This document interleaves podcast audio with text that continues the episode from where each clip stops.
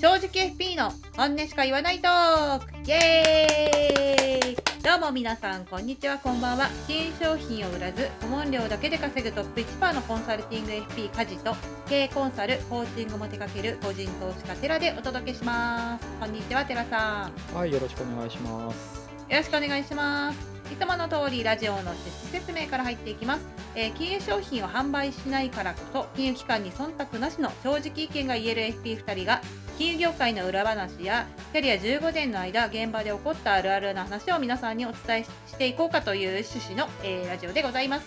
よろしくお願いします。はい、よろしくお願いします。はい、じゃあ今日は、えー21回目のラジオということなんですけれども、はい、えーこのお話をしようかなというのは FP ビジネスうん、の、うん、まあ、キャッシュポイント独立系の FP ビジネスをやってる人たちがはい、何で稼いでるかっていうのを、うん、えーっとお話しする。ちょっと丁寧にお話しする会っていうのをやろうと思っていて。うん、でこれは消費者からすると、えーいい FP を見抜くための、うん、えーポイントになる。と思いますし、うん。これか FP 側からしたらこれから独立系の FP で、えーやっていきたいという人は何をビビジネスの柱にしたらいいかをある程度、えー整理して考えることができるんじゃないかなって。この2つの両面から役に立つ情報なんじゃないかなと思ってその話をしようかというふうに思いました。素晴らしい。うん。うん、一応あれですよね、事前に話してたこととしては、あの、うん梶さんのインタビューがあったじゃないですか。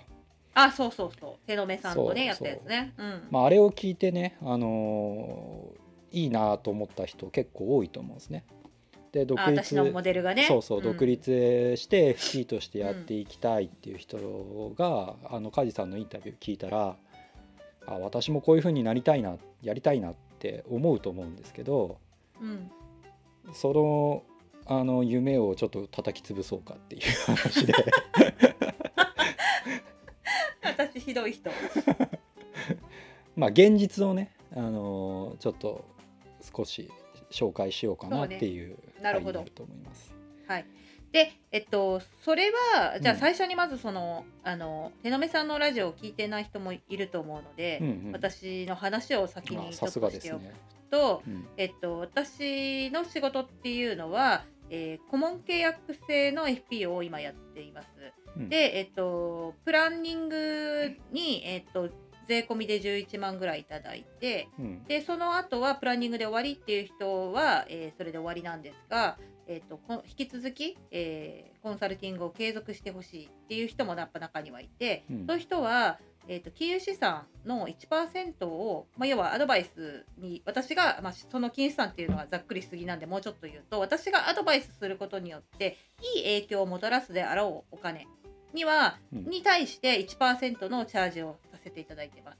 なんでその金額が5000万だとしたら、えー年間50万円の、え年間顧問契約料をいただいているっていう形を取っています。はい。で今現在、えっと24世帯ぐらいお客様がいらっしゃってうん。まあまああのそんなに私の年齢にしたらそれなりに、えー売り上げは立ってるのかなと。うん。収入の方もえあの年齢平均女性よりは上に行くぐらいの年収をいただけてるんじゃないかなっていうふうに思っています、めちゃくちゃ稼いでるわけじゃないですよ。うん。でいてかつえっとなんていうのかな時間がかなり自由でうんそんなになんだ朝から晩まで働いてはいないです。結構娘との時間も十分取れてるっていうような働き方が実現できてます。はい。うん。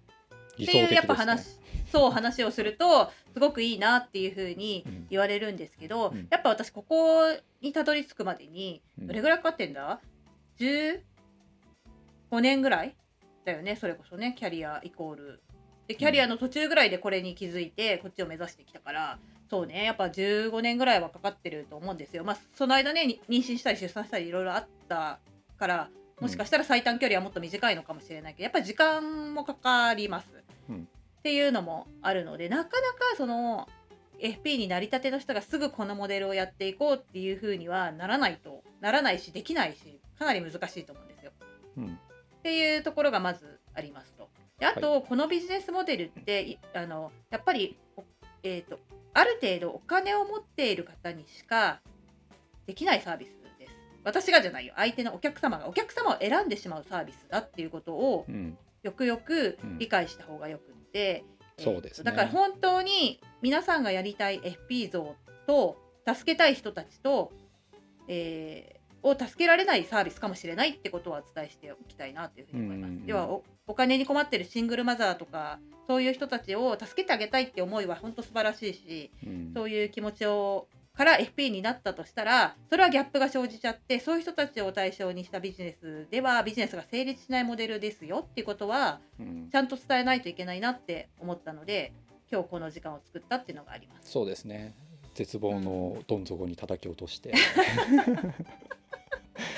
そうなんでそううん。うん。あんまりねいいいい話ばっかするのもねよくないなと思ったので、うん。っていうところですと。だから結構私のお客さんもあのどちらかというと、えー金融マネーリッチというかお金を結構そこそこ持っている人たちが対象ですしそうじゃない人たちは残念だけどサービスの対象外というふうに結構バッサリ切ってる部分もありますうんというところです。はい、そう結構まあそのツイッターのねあの FP 名乗ってる人だけじゃなくリアルにこう梶さんも関わっている FP たちの中で独立してやっていこうって人結構いっぱいいるんですよね。いるそう、うんいるんだけどうんビジネス面がめちゃくちゃ弱いパターンが多いんですよ。例えば、ね1時間5,000円とか1万円の相談料で、うん。その相談に乗りますとかうん。提案作りますとかキャッシュフロー表作成しますとか、うん。しかメニューがないみたいな。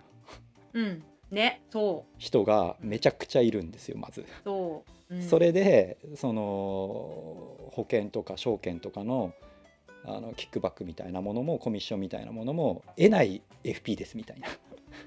いるんだよ本当に。すごい清廉潔白ですって言うんだけどそれじゃあどうやって食べていくんでしょうかねみたいな。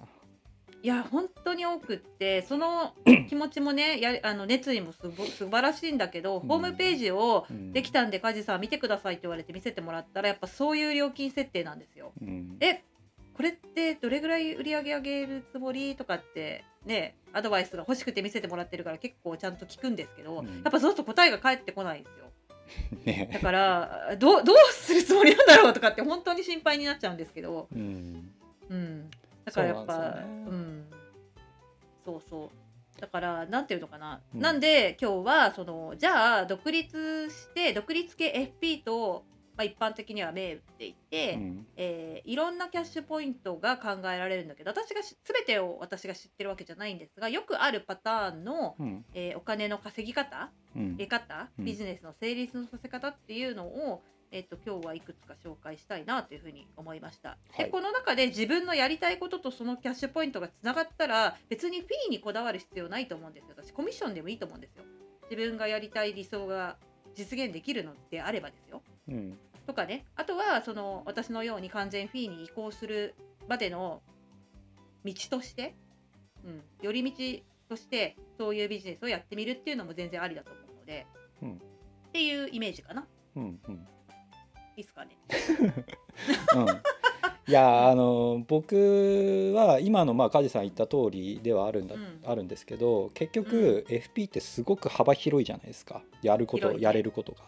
うんだから保険の話でもいいし投資の話でもいいし不動産、うん。自分がか家買いたいって人を相手するのでも何でもいいと思うんですけど、うん。そんだけ幅広いからこそ何て言うのかな自分がこう提供したい人に提供できるサービスをうん。自分の文脈で語れば勝手にいいお客さんになっていくビジネスだと思うんですね FP って。そうだね。うん。うん、だからそこを外さないで今梶さんが言ったようなうんいいとこ取りで食っていければ一番いいとは思うんですけど、そうだよね。う、うん。んだ入り口としてその時間ねあたりいくらっていう相談でもいいし、うん。あのまあ、最近だとすごく意識の高い FP の方々では金融リテラシー教育うん。子供へのとか、まあ、大人対象でもどっちでもいいんですけどうん。をやっていきたいそれを広めたいっていう人いっぱいいると思うんですけど、うん。それも正直食えないんで普通にやるには。よあとうんめちゃくちゃあのもうネットで検索したら出てくるような金融リテラシーであの付加価値ないからうん。そこをただ教えるだけだと食えないんですよ。うん。でまあ僕はちょっと似たようなあの金融リテラシーじゃない、まあ、にも含むような話でうん。高単価で僕はサービス提供してたりするんですけどうん。多分これ僕しかできないなと思ってやってるんで。う。ん。そうだね。再現性ないね。私にはできないわ。うん。うんだから似たようなそのコンセプトなんだけどその高単価になるにはやっぱり希少というかその人なりのオリジナルの話ができないといけないから。うんだからその辺りをちゃんと自分のお客さん誰にしたいのかどういうサービスをせ、ね、提供したいのかでそれで食っていく道筋をちゃんと最初に考えておく。うん。必要はあるし、それがやりやすいのが FP だと思うんですよ、そうそうそう幅広いからこそ専門領域がむしろないからこそ。うん。だクリエイティブにそういうビジネスを考えて構築できればやりたいことで食っていけるっていうのは多分実現できると思うけどうん。その道すがらで今梶さんがいこれから紹介するようなお金の得方もありますよみたいな話をちょっと取捨選択していくといいのかなって気はしてますね。はい。はい、ありがとう整理してくれて、はい。そうそうなんですそれでじゃあ早速だけど、はい。入っていくね、はい。えっとまず、えーっとやっぱ不動産系はすごく多くって、うん。えーっと例えばよく見るのが住宅専門の FP さんって結構いるじゃないですか。うんうん。だから住宅購入相談的なうん。FP さんは結構ビジネスモデルとしてしっかり確立していて、えー稼がれてる方もパターン決まってるからね。多いです。それはもうそ出来上がってるねビジネスですもんね。そうそうでそれは、えーっと何でキャッシュポイントを得てるかっていうと住宅購入する時っていっぱいキャッシュポイントがあるんですよ。でまず、えーっと仲介手数料不動産の仲介手数料を、うんえーキックバックをもらう。で普通、えー片手の場合仲介手数料って3%なんですよ不動産屋さんがもらうね。うん新築じゃないですよ中古とかがね。うん仲介してもらってね。でその3%の売買にを紹介売買を、えー不動産会社に仲介を依頼する取り次ぎをしてあげると、えー仲介会社から FP って大体ね1%ぐらいだと思うんですけどキックバックがもらえます。うんつまり、えっと、5000万円の3%だから150万あ5000万円のまあ1%だから、えっと50万円ぐらいか5000万円の物件を物件をの売買を紹介したらそれだけで50万円のキックバックが入ってきたりします。うんってなると大きいじゃないですか。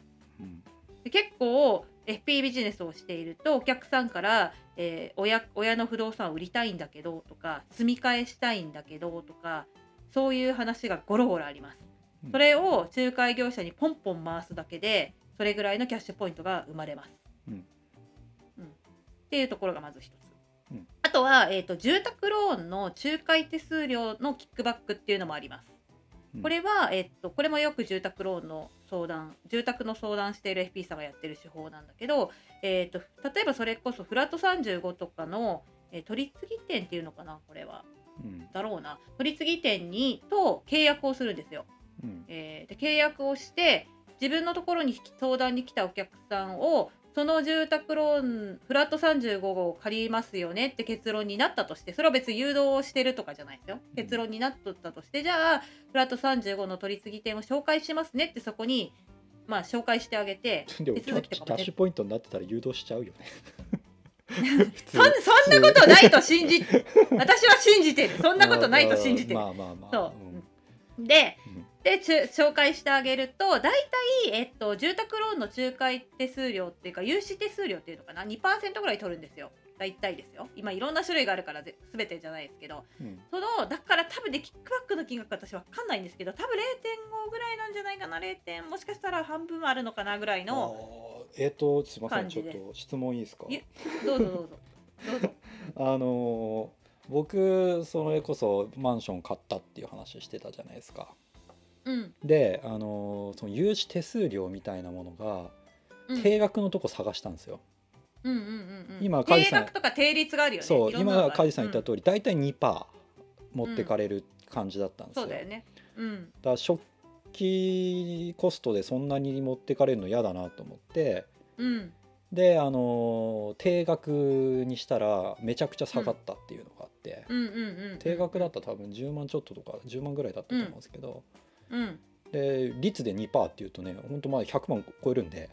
そうそうそうなのよ。余裕で超えるのよ。そう。だから大変だなと思って、あえてその低額の方を探して、それにそっちにしてって言って、したらちょっと住宅ローンの金利は若干上がるんですよ。0.1とかね、うん。うんうんだけど全然そっちの方がいいなと思ってやったんですけど、うんそれのことですか、そうそれのことでございます、はいはいうん、でそれだと多分2%だから1%だと半分なんでさすがにそこまではキックバックくれないだろうなと思うからちょっとこれ率ね今度聞いておくんですけどもうちょっと低いんじゃないかでもそれでも融資でゆ融資なんてみんなね今フルローン組む人多いので結構な金額ですよね。だって都内今うん8000万ぐらいですよ、マンション。そうそう。そうでしょ？だってゴロゴ普通に8000万の物件がさ東京でやってたら売買されていて、ねえそこのローンの融資付け融資付けじゃないか仲介ローンの仲介するだけで0.5だったらかなり美味しいよねと。でそういう人はやっぱシミュレーションとかはすごく安くやってるケースが多いです。っていうのはシミュレーションはフロントでバックが、えー仲介手数料のキックバックだからだと思います。いやでもさそれ、また質問いいですか？どうぞどうぞ。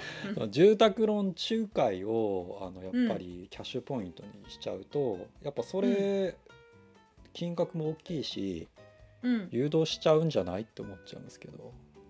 うん、だからなんか FP ってそこでの、まあ、なんていうのか倫理観みたいなのがすごく大事だなって私思うんだけどまあでもそう誘導しがちだよねって言われて、うん。私はやらないよっていう否定の方法しかないよね。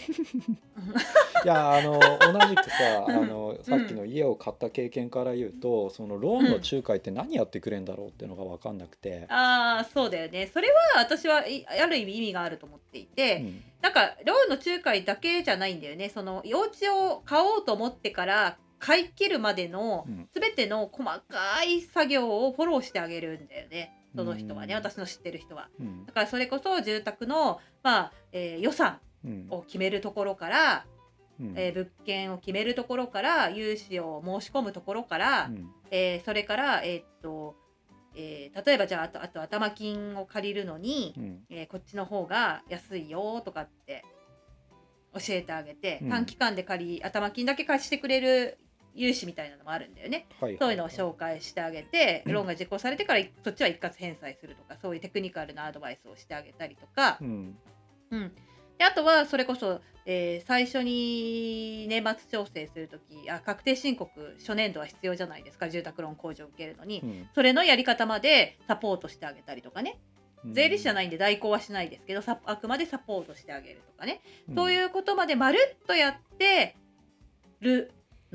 やって考えるとやること含めて、じゃあそうそうそうそう。ローンはこれが良いじゃないですかねみたいな。そうそうそう。だからそこから収益は得てるという。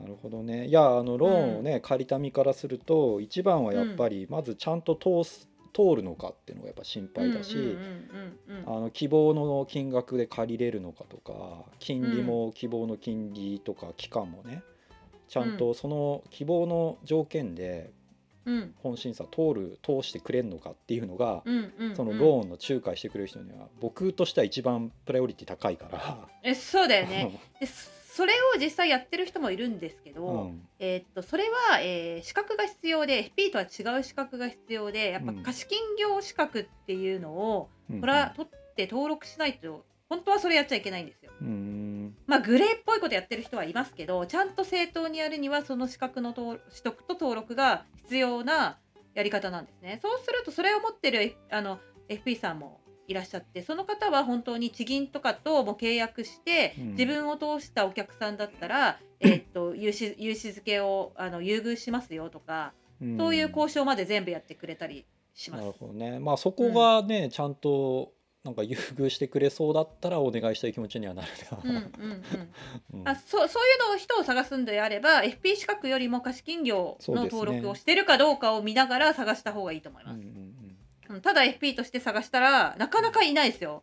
ほそれでやってる人私一人しか知らないんで。あそうなの。結構ハードル高そうなんですね、どうなんだろうね。うんなんかだいぶ高そうだよね。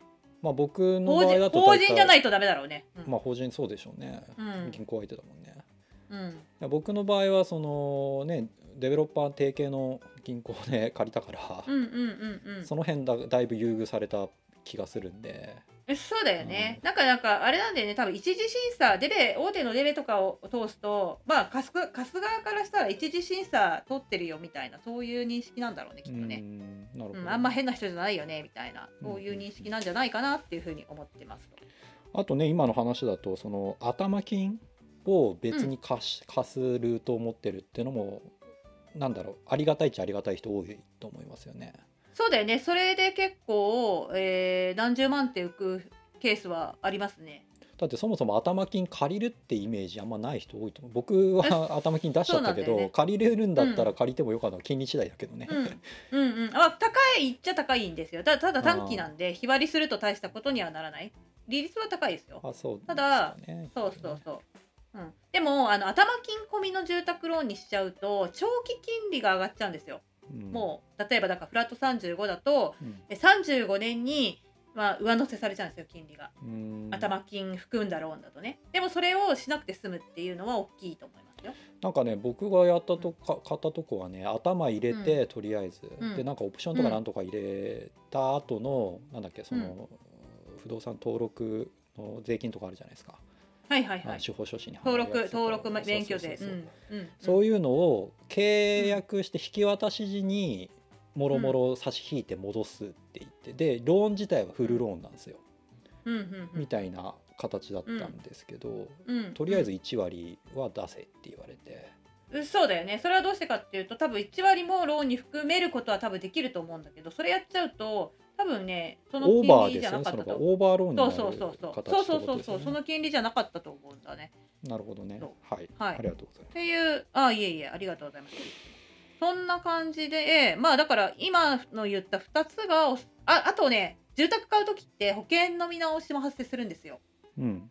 うん、うん。なので、えーまあ、なぜかっていうと分かんない人のために補足しておくと,、えーっと住宅ローンって団体信用生命保険っていうのがついていてローンを組んだ瞬間から死んだらローンがチャラになるっていうものに入るんですね。うんなんで、まあ、住宅を持つイコール大きな保険を持つみたいな話になるわけですよ。うんうん、なんで今持っている生命保険を、えーがトゥーマッチつまり大きい保証になりすぎる可能性があるので、うんまあ見直しのち見直しのまあポイントというかチャンスというかなので 多くの不動産系の FP の方は保険の仲介とかもやったりしてます。それで、うん。じゃあ保険も一緒に見直しておきましょうかって言って はい。保険の契約も。ナチュラルな流れが。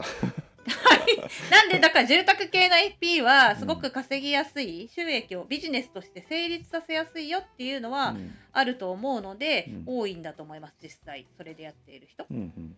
うん。はい。あとね地方東京はちょっとないんですけど地方はやっぱりえ戸建てが多いじゃないですか。うんねうん東京と違って。でそうすると,、えー、と工務店さんと仲良くしていて工務店さんを紹介してあげるんですよ。うんそうすると建築請負代金のやっぱ何パーセントうんをキックバックしてもらうんです工務店から。うんっていうので大成功している FP さんを何人も知ってます。うんはいはいかなりかなり儲かるみたいです。うんでもまあお客さんからしたらそれはメリットはあってその FP さんのところにと,、うん。えー、といろんなタイプの違ったある程度やっぱちゃんとした工務店さんを紹介してもらえるんですよね。うん。カタログ化されていて、まあ、例えば10社ぐらいあって全部それ提携しているところだとは思うんですけれども例えばスタイリッシュな建築だったらここです。木を木を使った高みのある建築だったらここです。要はハウスメーカー的な存在なんですよね、FP さんが。うん。で行って一緒に話をしながら自分の理想のお家を作っていく過程で、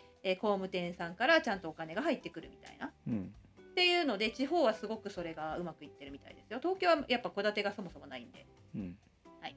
うん、難しいと。オープンハウスが 蹂躙してるからね。あそうそうそう。一回ね新潟のねそれでやっているあのせすごく成功している FP さんの事務所にねうん。い行ったことがあるの私。仲良しで。うん。で、うん、どういうビジネスしてんのっていう話を聞いてめちゃくちゃ儲かってるっていう話も聞いてきた。すごいなと思って、うんでもまあこれ地方だから成立するんだろうなって思いながら帰ってきましたけどうね、んうん。っはい。ていう感じかな。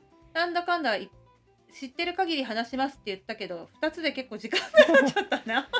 うん。でもまあここがあとはその何度もはな皆さんに話している保険の販売手数料うん証券の販売手数料と、まあ、あ、証券はまあ信託報酬っていうのがあるんで、うん。えー持っている間とかも入ってきたりしますよね、っうんていうのがあってあと何があるかな？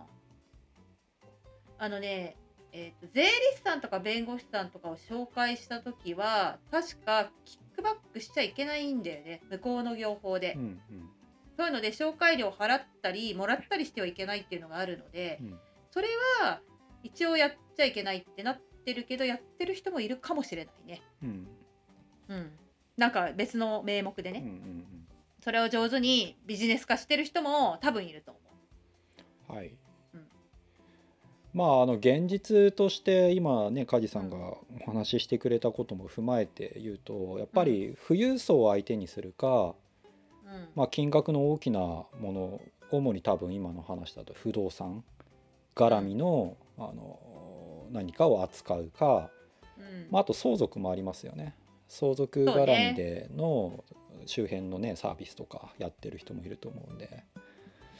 相続はやっぱりね大抵不動産が絡んでくるんですよ。だからね。先に言った不動産中手とか、うん。あのローンとかその辺がやっぱど絡みやすいうんうんうん。ですね。うん。そうですよね。だから現実ね富裕層相手か不動産金額が要はでかい動きを扱うかでしか食っていけないってことなんですよ。うん。うん。そこにね。だから興味ないと難しくなるっていうことですよね。だから私もないわけじゃないしなんか子供たちを助けたいとかシングルマザーの支援をしたいとか、もちろんそういう気持ちはあるんだけど多分それをやるにはもう行政のまたなんだよね現状、ビジネスとして、まあ、SDGs とか言われてるけどなかなかちょっとね考えたことあったんだけどねこれ無理だなって思った。うん。難しい。うん。うんまあ、僕もねあんまりなんか相続とか別に興味ないし不動産も別に家買うとか買わないとか、うん。まあそのなんていうの金融資産としての視点では見るけど、あんまりその手続きに関わろうって気ゼロなんでそのあたり僕は関わんないし、特別お金持ち向けのサービスしてるわけでもないんだよね。そうだよね、うん。だからすごいニッチだしレね。レアケースだと思うけどでもそれはさっき言ったかなりエッジが効いてないと難しいって話。そうだねだと思うんだよね。うん。だ現実はそういいうことだってことで、あのそうそうそう。インタビュー聞いた人は理解してもらった方がいいと思う。そうなの、うん。だから自分がやりたいこととビジネスをどうやってつけあの折り合いをつけるかっていうのをやっぱしっかり考えてから船を漕ぎ出さないとこんなはずじゃなかったって本当なっちゃうのでうん。なんかその辺を今日は皆さんにお伝えしたいなと思ってこんな話をしてみました。そうですね。食っていくことだけ考えたら、自分何やってんだろうってなると思うんで 多分。そうなんそれだとさそれだったらさ保険売ったり証券売ってんのと変わんない結果になっちゃうんだよね。そうそうそう。まあ別にそれ売ってることが悪いわけじゃないけどうん。何やってんだろうって思っちゃう人はねそれでね。うん。うん。でで独立系 FP になったって言っても結局なんか同じことを繰り返しちゃうかのリスクが結構あるのでうん。なんかうん。やっぱり自分が叶えたい理想の FP 像とどこでビジネスを成立していかせるかっていうのをやっぱよくよく考えていかないとうん。なんか悲しい結末になっちゃうかなと思って、えっと、少し情報のシェアをする会をしてみそうました。ですね。最後にもう一個あの絶望を見せといた方がいいんじゃないですか？さっきのあの何？